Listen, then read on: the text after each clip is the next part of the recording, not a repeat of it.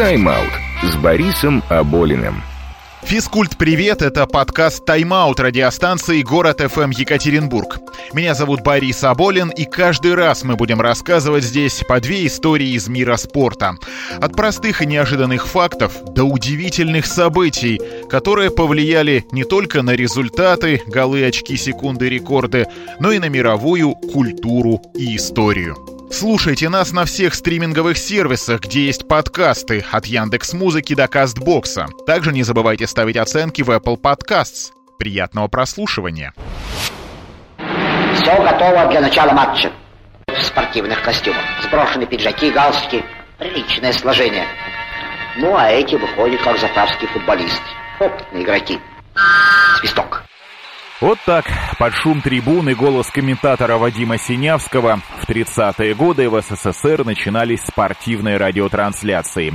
И именно это Вадиму Святославовичу не нравилось. Душа просила чего-то музыкального, красивого. Как сказали бы сейчас, нужен крутой, огненный входной джингл. И создателем его Синявский видел Дмитрия Шестаковича. Почему так? По двум причинам. Во-первых, будущий автор Ленинградской симфонии, которая звучит, был не просто футбольным болельщиком, а настоящим статистиком. Вел таблицы с составами команд, авторами голов и просто пометками о ходе встреч. Сохранилось, между прочим, более 50 писем с подробными разборами игр. Еще Шестакович пробовал себя в качестве спортивного журналиста. Он писал заметки о футболе в вечерней Москве и красном спорте. Даже школу судей окончил. Ну а во-вторых, Дмитрий Шостакович написал первый в СССР балет о футболе «Золотой век». Сначала он назывался «Динамиада». По сюжету встречаются команды из капиталистической страны и СССР. На предложение Синявского Шостакович ответил отказом, мол, занят, но тема интересная. И тут же посоветовал, а вы к Матвею Исаковичу Блантеру обратитесь. Шел 38-й год, и хит Блантера «Катюша» уже знала наизусть и пела хором вся страна. По иронии судьбы, сейчас и футбольные матчи без него не обходятся. Песня стала неофициальным гимном болельщиков сборной России. Правда, если быть совсем точным и откровенным, впервые применительно к спорту «Катюша» прозвучала в 1972 году в Монреале, в Канаде во время хоккейной суперсерии. Клавишник матчей взял да и стал наигрывать слышать мелодию в паузах, и понеслась. Но мы отвлеклись. Матвей Блантер тоже был футбольным болельщиком, а потому идею Вадима Синявского одобрил и не отказался. Благо, комментатор предоставил полную свободу действий с одной оговоркой. Мелодия не должна быть слишком длинной, а если еще точнее, длиться ровно столько времени, сколько футболисты идут от подтрибунного помещения до центра поля. Блантер отправился на ближайший матч с секундомером. Дождался выхода игроков, засек время, получилось ровно минута. Спокойно досмотрел игру до конца, поехал домой на метро. Вокруг композитора, не узнавая его, толпились болельщики, которые жаром обсуждали прошедший матч. Этот гомом тоже способствовал созданию мелодии, которая окончательно сформировалась в голове композитора.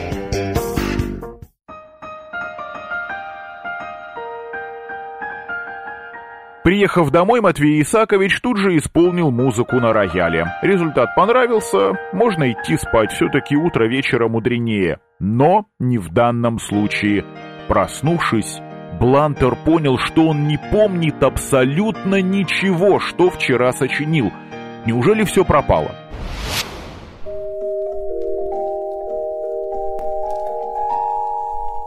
Итак, мы остановились на том, что Матвей Бламтер написал футбольный марш, лег спать, а на следующий день с ужасом обнаружил, что мелодию не помнит и записать на бумажку не догадался. Неужели все было зря? Какой-нибудь Геннадий Петрович Казадоев повел бы себя примерно так. Шеф, все пропало, Дип снимают, клиент уезжает. Но тут из соседней комнаты вышел сын Блантера, Владимир, тоже талантливый композитор, и спросил, что, батя, опять забыл? Не волнуйся, я вчера подслушал случайно классная музыка и решил на всякий случай записать. И протянул Матвею Исаковичу ту самую бумажку с нотами. Блантер Просто не знал, как ему благодарить сына. Потом все же придумал. Посвятил Володе песню под звездами балканскими, которая звучит фоном, а позже и колыбельную.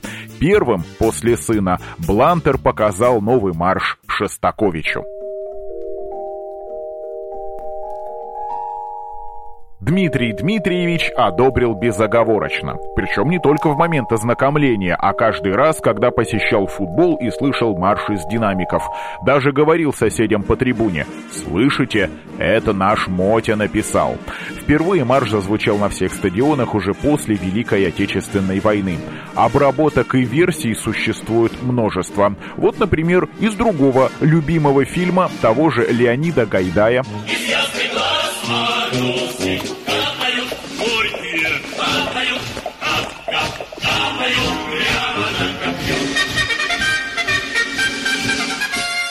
Да что ходить далеко за примерами в заставке нашей программы.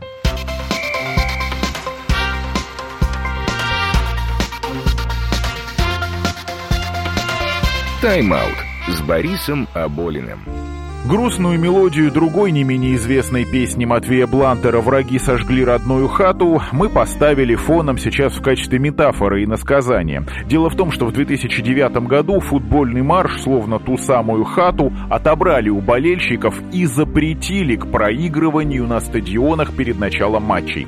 Причиной стал конфликт между российской футбольной премьер-лигой и российским авторским обществом. Последнее требовало от первой положенных по закону отчислений отчислений за использование мелодии, которые наследники должны получать 70 лет после смерти автора.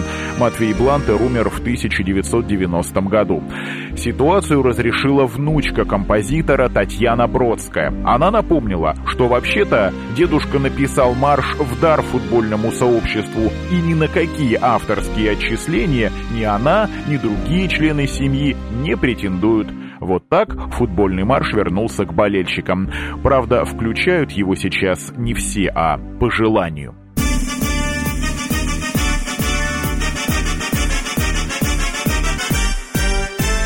Футбольный марш не единственная спортивная мелодия Матвея Блантера. В 1951 году вышел фильм «Спортивная честь», в котором снялись уже известный в то время Николай Крючков, а в эпизодах молодые и малоизвестные Олег Стриженов, Евгений Леонов и Нина Гребешкова.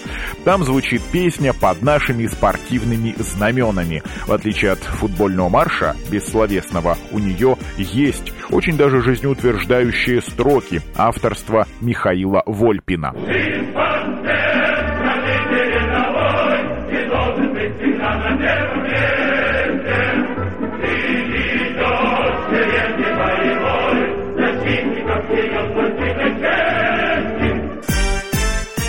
Через год Блантер в содружестве с Яковом Хелемским написал свою последнюю спортивную песню «Во славу жизни». И там есть такие слова. Во всех забегах, во всех заплывах мы неустанно умножаем славу Родины своей с открытым сердцем. Страна счастливых встречает радостно соперников, друзей. Конечно, сейчас это слышится наивно и воспринимается с улыбкой, но тогда все искренне верили, что только так можно стать великим спортсменом и чемпионом. Может быть, это и есть та самая верная дорога, которой мы шли. Не так ли, товарищи? До встречи!